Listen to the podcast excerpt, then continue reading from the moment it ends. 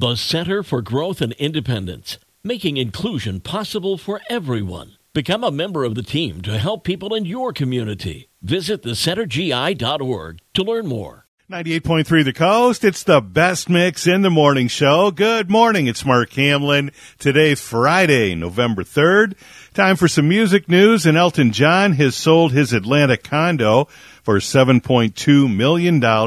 Asking price was 5 million. Not a bad deal for Elton. The condo has a two-story dining room, custom closets, a gym, a massage room, and a spa with views of the city skyline. Deadline Hollywood says The Heart of Rock and Roll, the musical, featuring the songs of Huey Lewis and the News, will debut on Broadway in the spring. Musical features The Power of Love and Working for a Living. Stevie Nicks tells Elle magazine that her songwriting process has a mind of its own. It's like being a writer, you know, the days when you're writing a book and the words just come. They don't come out of you, they just come through you.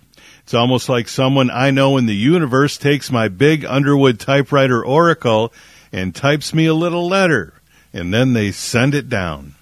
U2's Bono says that certainly few things in life intimidate me, but this belief that music can be an essential force does. Music keeps us interested in life. It grinds a window into men's souls and introduces lightness.